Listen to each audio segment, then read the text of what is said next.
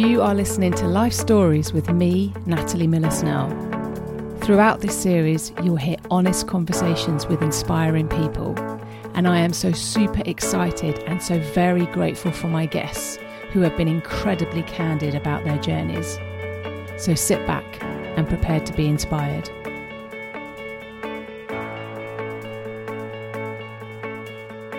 Hello, everyone. Now, I am really excited for my show today. My guest is a rather fabulous musical comedian and improviser. She has played at the London Palladium, is a core member at Showstopper, the improvised musical. She's a regular on Radio 4 and is co-founder of the Sunday Assembly.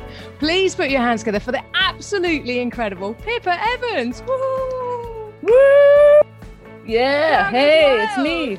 Rubbing my eye because something's just gone in my eye, but opportune moment, giving the visuals to the people at home. Rub my eye. Maybe I just cleaned the oven as well, because after that amazing introduction, I just like to ground myself. I was just in the oven now. I've just rubbed my eye, thinking, have I just rubbed really hardcore bleach in my eye? Yeah. Anyway, we'll persevere. We'll see what happens. Well, do you know what? You're absolutely marvellous. Now, I did a bit of Googling on Pippa last night, because I've just attended Pippa's rather incredible improv programme with 5 weeks worth of improvisation. And it was transformational for me, I must say. I was really nervous going into it. Whilst we've all got our comfort zone and we feel that we can, you know, tackle these things, or you goof around with friends, actually getting into that situation to try to, was it fail forward that you said? Incredible learnings that we got with you. I was nervous going into it, but by the end, a massive transformation in terms of both how I thought about things, how I read situations and started listening to dialogue with people, and actually how we can bring that into our lives, which is the essence, I believe and understand from where you're coming with improvisation. Improvisation. The first rule of improvisation is never say the same word twice. Just keep changing the word. Improvisers. Yes. So because I've learned improvisation as a performer, and I love that. That's a really brilliant way to create theatre in the moment with the audience, and therefore the product that we create, we all own it, and then it disappears and it's gone. So it's really about being with people in that moment and then being able to let something go and do it all again the next time. But then from a point of view of life lessons from improvisation, there's just so many. And I think I actually really am starting to get on a bit of a campaign trail of everyone should learn to improvise, because it teaches you so many things through play. And that's quite rare, to have a space where you work on yourself, you work with others, and you have fun doing it. And it's sort of like kind of like returning to childhood, and we forget to take childhood with us. Actually, we think we grow up and we must leave childhood behind, but actually we should think of it more like those Russian dolls, you know, like that yes. Child is there, and then we put grown up round there, and then we put the adult round there, and who knows, the grandparent, whatever it is, as we grow rings like a tree, you know. I'll mix up on my metaphors, but just to not to throw the child away, but rather to grow through it. Yeah. Do you know, it's really interesting you say that. I've had a few guests on recently relating to art, actually, and that whole kind of relationship you were talking about. As we grow up, we forget certain parts of who we are, or we don't allow ourselves to just let go. And talking to her name Jenny, she was saying that she would do classes with kids and classes with adults within the corporate world.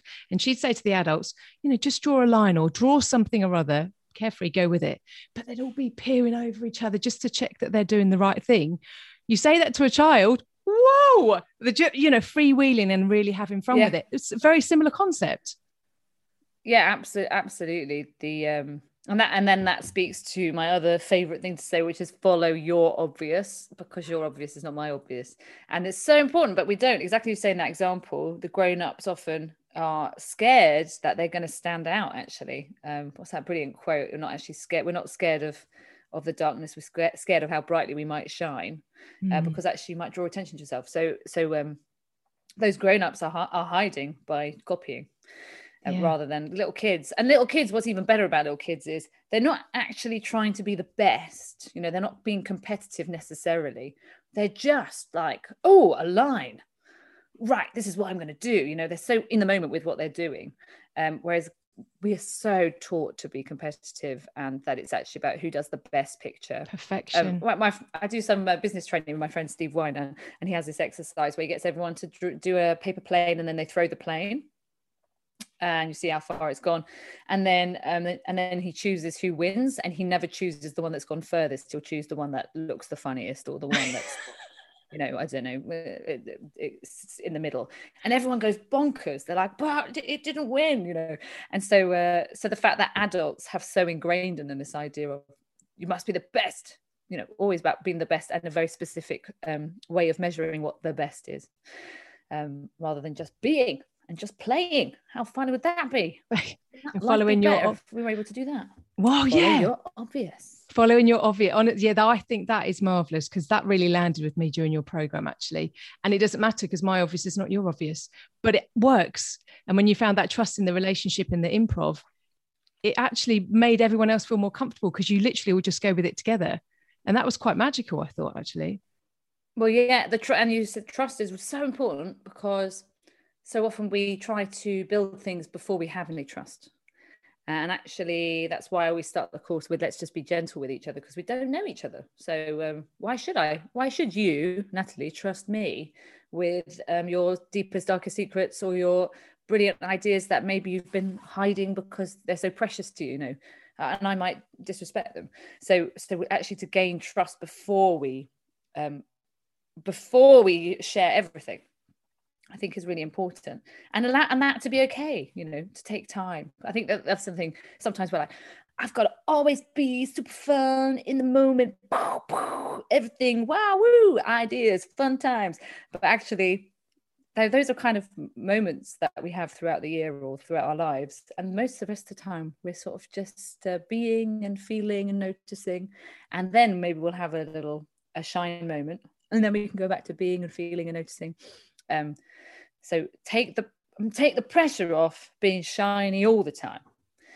It's very important. I love that. So, I mean, let's talk about, this is beautifully rich conversation already, to be honest, but for folk who might not be aware of the glorious being that you are, Pippa Evans, who is Pippa and how did you become a comedian? Your voice, by the way, is amazing. I saw that London Palladium gig. Oh my word. My wife's in the other room like that. Who's singing? I was like, I know. But so how did you get into that? And then the improv side of things. Well, so, I mean, I grew up in a really, for most people, a very irritating family of people who loved singing and dancing and would sing around a piano. And we all know a ridiculous amount of old time music hall songs. So I was brought up doing stuff. My parents met doing AmDram. So amateur dramatics, they're not into the lingo. So they were doing like Gilbert and Sullivan, all that kind of stuff. And so as a kid, I thought it was completely normal to go on stage. I didn't understand why anyone would think it was weird. And I don't know if you've seen this video going around Facebook at the moment of the kids singing in a choir, and all the rest of the kids are kind of going, oh, singing into themselves, a little bit self-conscious. And then this kid in the middle is just like really living his best life in the lyrics. And I was that kid who would be in the middle going, why is everybody standing still? Come on, let's sing. So that would be me. And then, so then I went to drama at university, but I kind of wanted to be a stand-up comedian. So when I had a gap year, I went and did stand-up comedy course at City Lit. And I did about, I don't know, 20 gigs, but I was only 18. So I thought, I don't really have anything to say. So I went and did drama at university and did a tiny bit of stand-up during that time. And then when I left university, I started just doing performing, just acting, theatre and education. And I then did another stand-up course and met somebody on that course who one of the modules was improvisation, and it was the bit that I actually found really easy and accessible. I'd always been a big fan of Whose Line anyway. And sorry, there's a fly flying around my face, which no one at home will know, but it's I wondered really if you were just to get in my mouth. So I just keep, so Natalie must be like, is she doing sign language? Sign language. No, those are, this is annoying fun. Anyway, the point being that we did, so I did this improv thing, and then someone remembered that I did that improv thing and invited me to another improv thing. And then suddenly I was in the world of improv. So my path had never been, I'm going to be in improvisation. It was like improvisation went, hello, I'm over here, come join me. So then I was doing stand-up comedy with one hand and improvisation with the other hand. And then I found another hand to do other performing stuff, acting stuff. And then I was in a group called Scratch Improv, and we did quite well. And then we were discovered, me and myself and Ruth Bratt, who's in that show, by Adam Bagido and Dylan Emery, who said, will you come and be in this new show called Showstopper, the Improvised Musical? And we were like, all right, why not? And then here we are, 13 years later, still trotting the boards with them. So that's the story of how I got into improvisation and comedy and performing and stuff. I mean, it appears very natural for you. Was it just like an extension of self, or did you feel you had to work at it? Did it come very naturally, being from the family that you are from? Well, actually, I think it 100% comes completely naturally to me. I don't feel, I sort of like love talking and singing and standing on stage. Absolutely no problem. However, I did go through that phase that a lot of people do go through, particularly women, unfortunately, which is this phase of, oh God, I'm too much, I should probably stop doing this and hide. So I sort of disappeared out of the limelight, as it were, for a bit, and was like, I'm going to be a TV producer. I'm sort of coming up with all these sort of jobs that weren't quite the one I wanted to do, because I was a bit scared to say, no, I do want to stand on stage and I do want people to look at me. But don't worry, eventually that ran out, and here I am. So it was a happy ending story, everyone. I'm just as loud and obnoxious as I was when I was a child. Do you know what, though? That's quite encouraging. And I wonder how folk will take that, listening in. Because we all go through that at some point. I mean, certainly I've experienced it over the recent years, actually. You know, I can be quite enthusiastic, quite energetic, and quite... very positive about things, and I wonder sometimes if that's too much for people, so you do then pull yourself back. So it's really interesting to hear you say that, and I imagine a lot of people can identify. But when you don't do it, you're not fulfilling yourself, are you? You'll end up coming back to it anyway, or you end up probably getting sick or something because you're not being true to yourself. Yeah, absolutely. But I think it really comes down to, are you hiding or are you shifting? So for example, if I am quite loud, if I go into a room and I'm like, pow, pow, and I sense, somebody's just died, I will change, because I'm being sensitive to the situation. Okay, maybe I won't. So that's, for me, that's shifting. That's like, oh, I'm just going to do a quick shift here into a slightly more sensitive Pippa. The problem is more when you go into a room, and I usually describe it when I'm teaching as that moment when someone says something funny and you have something funny to say and you just don't say it because... you just think, oh no, I'm not sure it'll be funny. Like, you have the moment of, this will be funny, and then you stop yourself. So that moment where you stop yourself from joining in, that's when I feel like that's when you're hiding, Yeah. And I think that's important to distinguish those two things, because some people are naturally really quiet, and I really encourage that, to rather than feel like, oh, I'm very quiet, I should learn to be loud. It's like, no, be the best quiet you could be. Oh, I love that. You can be fully present and quiet. You can hold. Look at that. I say the Dalai Lama is a great. I often use him as an example anyway, because I just think he's a super dude. But really, just hold space. Those gurus who just hold space, they don't say anything, but you're completely with them. So you can be absolutely brilliant and present and quiet at the same time. And I'm just thinking now, loads is flooding into my mind, and I'm not going to give too much away from your course, because I hope, and I've no doubt you're rerunning it again on the improv, but it just brings back so much of the incredible teaching in and around the kind of yes and improvisation as well, and supporting others as well, and recognizing where somebody is in the status, the hierarchy or whatever within that group, and enabling somebody to feel part and bring them in. All great skills, all great things that actually come out in your improv work and in that improv program, which was absolutely fantastic.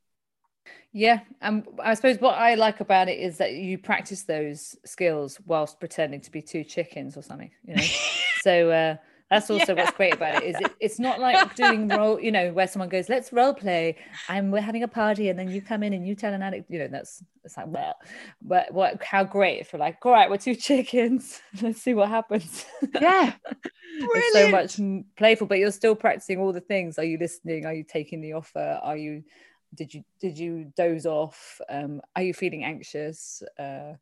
What's happening in your chicken brain right now? Brilliant. Now, you mentioned Showstoppers just then. So you've been 13 years, was that you said? 13 years? Well, absolutely incredible. What's gone on over the past year for you? Obviously, COVID's had an enormous impact with everybody. That would have been in person before. How have you had to pivot into and what does that look like now? We touched on it just before we started recording. You did your first in person, but it's slightly different. Well, so it actually really depends on where we're going, because everyone's got different COVID rules as well. So what happened was we actually got on the day they closed the West End, we were supposed to be on in the West End when they announced we're closing all the theatres. So that morning, my inbox had every hour been an email saying this thing's cancelled, this thing's cancelled, this thing's cancelled. And so we're sort of this impending doom of, oh my goodness, we've lost everything. And then they closed the theatre. However, we were the only show in the West End that owns complete rights to our show because it's improvised. So we live streamed a show from the West End that night, just on phones, very bad quality, but it's on the old Showstopper Facebook page if you want to have a look at people just sort of wide-eyed improvising, going, I don't know what's going to happen tomorrow, but we're having fun now. And then it was like, well, what are we going to do? And we were very lucky that in our company, Andrew Pugsley had already been playing with online performance. So he managed to put together a brilliant online live stream show that we did from we're doing the last one, I think, this month, at the end of the month. And then we're stopping because now everything's starting to open up again, of course. People don't necessarily want to watch online stuff. But that was amazing to see the adaptation from, so the audience, you know, sends messages on YouTube and tells us what they want the musical to be about. So it's actually weirdly more interactive because we're not asking people to put their hands up and then finding one person's idea. We can see literally everyone's idea. Yeah. And at our peak, we had 1,200 people or something watching the show. And I was in charge of the chat on YouTube and I literally couldn't read it because it was so fast. Everyone just constantly writing. So that was very funny. So that's how we actually adapted. And then we filmed lots of online songs and sketches and bits and bobs. But then when the theatre reopened, we now have to stand 2 meters apart from each other on stage, and we have to get the suggestions by text message because the audience is not allowed to shout out, and so it's just a really different feel, and it's not necessarily bad. It's just sort of weird because for us, because we're like, okay, because I don't know if you know, but the social distance is the distance of I do wish you'd stop talking to me, so that means that you'll constantly feel like the person is trying to get away, which is why I hate the social distance so much, because it's so uncomfortable, the distance. Anyway, so that means on stage all of our characters are standing the distance that says, I don't really want to be here. Don't talk to me. Yeah. Don't talk to me, please. But it's kind of crazy. You know, so we're having to do the three-hander. So normally there's 6 members of the cast and 3 people in the band. And now we're having to do them 3 people in the cast, 1 person in the band. And that just means you're working really, really hard. Yeah. Changes the dynamic dramatically. I mean, we couldn't have predicted this would happen. So that's quite an evolution and change for you in terms of how you're working as well. New challenges. New opportunities, stand in distance from folk trying to do improv. New opportunities, and to be honest, I gave myself permission not to like it. I just said, you know, you don't have to like this, but this is what it is at the moment. You know, I often talk about accept and build rather than yes and, because sometimes it's like, again, this kind of forced, hey guys, we're so lucky to be on stage, we must be grateful and happy for everything. But actually, if you're not feeling that, you know, if you're like, this is really hard and not what I signed up for, but this is what it is, you know, we have to be able to accept that. Otherwise again, we're in this sort of slightly not true space of, whereas actually we go, we're going to make up a musical tonight. It's not how I would have liked to do it, but we still get to make up a musical. So there we go. Love it. And I found that very helpful. Yeah, a great mindset to have in approaching that. I love that a lot. I like it. Now, I mentioned earlier the Sunday Assembly, your co-founder. Can you share with folk listening in what exactly the Sunday Assembly is? And because you're not actively involved anymore, are you? No. So about, I believe it was 2013, and me and my fellow comedian Sanderson Jones were talking about how we thought it was a shame that people who don't believe in God don't have a church type place, because we've both been to church as kids and we could actually see what the benefits of that community, that ready-built community who have a set of beliefs that they can kind of agree on. So what would it look like? What would church without God look like? And so we decided to try it out, and we thought it'd just be sort of a funny little tryout thing, and over 200 people turned up. Wow. We only had like 50 chairs, and it was in a primary school hall, which was like a deconsecrated church, and the only other chairs available were those tiny chairs you have for kids. Oh yeah, yeah. So there was all these grown-ups sitting on the tiniest chairs you could imagine. Anyway, and so the premise of it was, like, instead of a sermon, you have a talk given by somebody. You have pop songs instead of hymns. You have a reading, so it's not the Bible, or it's a poem or something. And then we have a moment of reflection together in silence. And the motto is live better, help often, wonder more. And I love that. Yeah, well, recently I did a talk at Sunday Assembly, so I'm no longer involved, but I went back and did some talks about improv at various assemblies online. And I said, actually, if I was going to change it, I would change it to live fully. Because sometimes live better, again, it kind of has that slightly competitive, you can always be the best, be better, rather than like, are we actually paying attention to our full selves? That we're not just trying to make sure our Instagram's nice. As it were. So that was that, and it started. People came from all over the world, started setting them up, so we had them around the world, so I left about 3 years ago, I think now, and there's less of them around because they take a lot of work. Part of the reason I had to go was because I said I just don't have the capacity to run this thing anymore, and you don't need me anymore. It's that kind of, the creator must leave at some point for the project to flourish. But the ones that are still around are strong, so it's LA, Nashville, Atlanta, London, I can't remember if Brighton still exists, I think it might do, and Edinburgh, and then various other small ones around the country. But so they still meet and create space for people that feel like they're a bit like can't quite find a community. Yeah, and community is so important at the moment, isn't it? I mean, more than ever with everything that we've been through, isolation. I love that whole concept. I think it's absolutely fantastic. And I saw your speech yesterday as well. Is it a TEDx? TEDx London. Sure. Is that what it was? Yeah. Okay. Brilliant. I loved it. I loved how you sold it. Anyway, go YouTube or not. Yeah. YouTube and Google Pippa and the TEDx. It's brilliant. It really made me smile, I must say. But I get it. It's such a great idea that you came up, and it's global now. Yeah. Yeah. And also the thing that surprised me the most about it was how much it tapped into something that was already there. So, any good idea really only flourishes because it taps into something that was already in the ether, and no one was yet able to articulate what it was, because we got so many emails from people saying, I was going to do this, either I'm so glad you did it, or I can't believe you stole my idea, which was hilarious. And actually, again, coming back to follow your obvious, that's all it was. We just literally followed our obvious, and that classic thing of, is this stupid? Because it's so obvious, Yeah.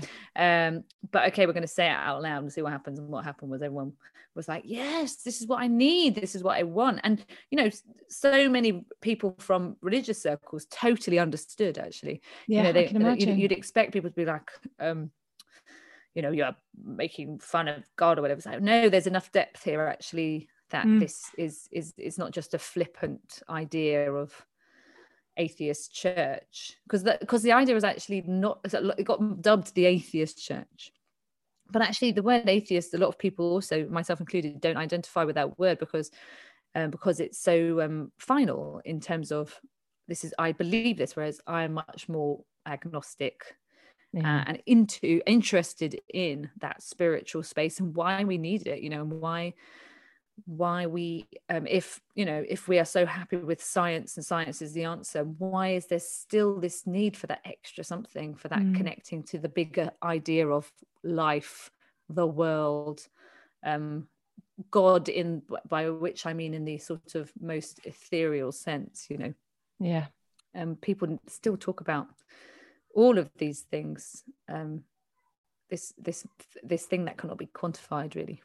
Yeah, but we all feel it, definitely in connection as well, and that whole kind of energetic vibration almost, and how we're elevated when we feel that energy and we're filling our tank and we've got community and all those endorphins and all that good stuff and the chemicals that we naturally produce just from being around folk. So there's definitely something in it. I absolutely love the whole concept. I think it's really marvelous. But I get that it's probably so a lot to be involved with as well. When you've got myriad of other things going on, you know, and when you're choose your pie, yeah, and when you're writing a book as well. Yes, that's right. I wrote a book. Yes. I'm holding this up for Pippa. Unfortunately, you all won't see it, but I can tell you the title: Improv Your Life. Do you know what? It's funny. I'm not fully through it yet, I won't lie, but it is hilarious. The front page, when you talk about, it's likely that we've all been not forced into improv, but you've done some kind of team building event. And you talk about, or maybe your company forced you onto an away day, which you thought was going to be all beer and raft building. But instead there were 5 actors wearing matching T-shirts and your ass clamped up. Brilliant, honestly. But this is everything that you've already spoken about, really, isn't it? But in a beautiful book. In a book form. Yeah. And I wrote that during it was my lockdown gift, to be honest, was that book. Because, as I said, all of the work disappeared. And then luckily 2 weeks later, Hodder said, would you like to write a book? And I went, yes, please. This is definitely a yes and moment. So that was, you know, what a gift to be given because my husband actually said to me, he said, I don't think you would have been able to write this book if the world hadn't shut for you. Because I do so many different things. He was like, you would have said yes. And then you would have been like, oh, I'm going to write a book, boo-hoo. So just like say that's my own impression of myself, not my husband. He would never do that impression of me because he's so deeply respectful of my work. Yes, so it was great gift. And I loved writing it actually because again, it's one of those things where you're like, it's a bit scary. Here are all my ideas. Let me put them in a book so you can judge me in 10 years' time. And 2 things came up from that. One was finishing it. I went, oh no, I really do believe everything in this book. And the second thing was that someone said to me, as long as you really believe the things that you've written in this book, that's okay, because, you know, people do change. So if in 10 years you were like, someone's like, why did you say that about us is clamping up?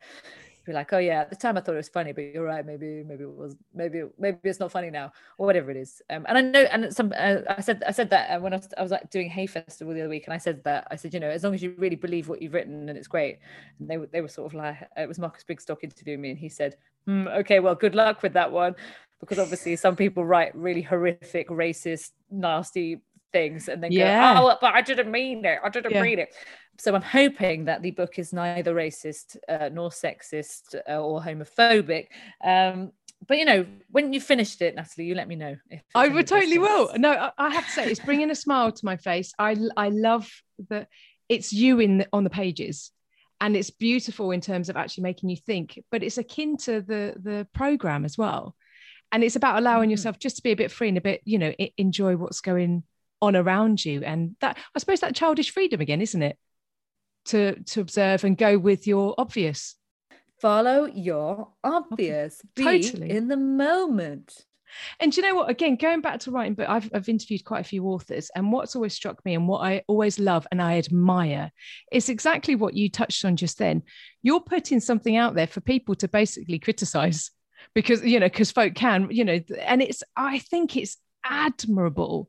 So yeah, I really take my hat off to anyone who writes a book and puts their heart and soul out into the world. And yeah, everybody go buy it, basically. Everyone, please go buy it. Everybody. But for me, literally everyone, please.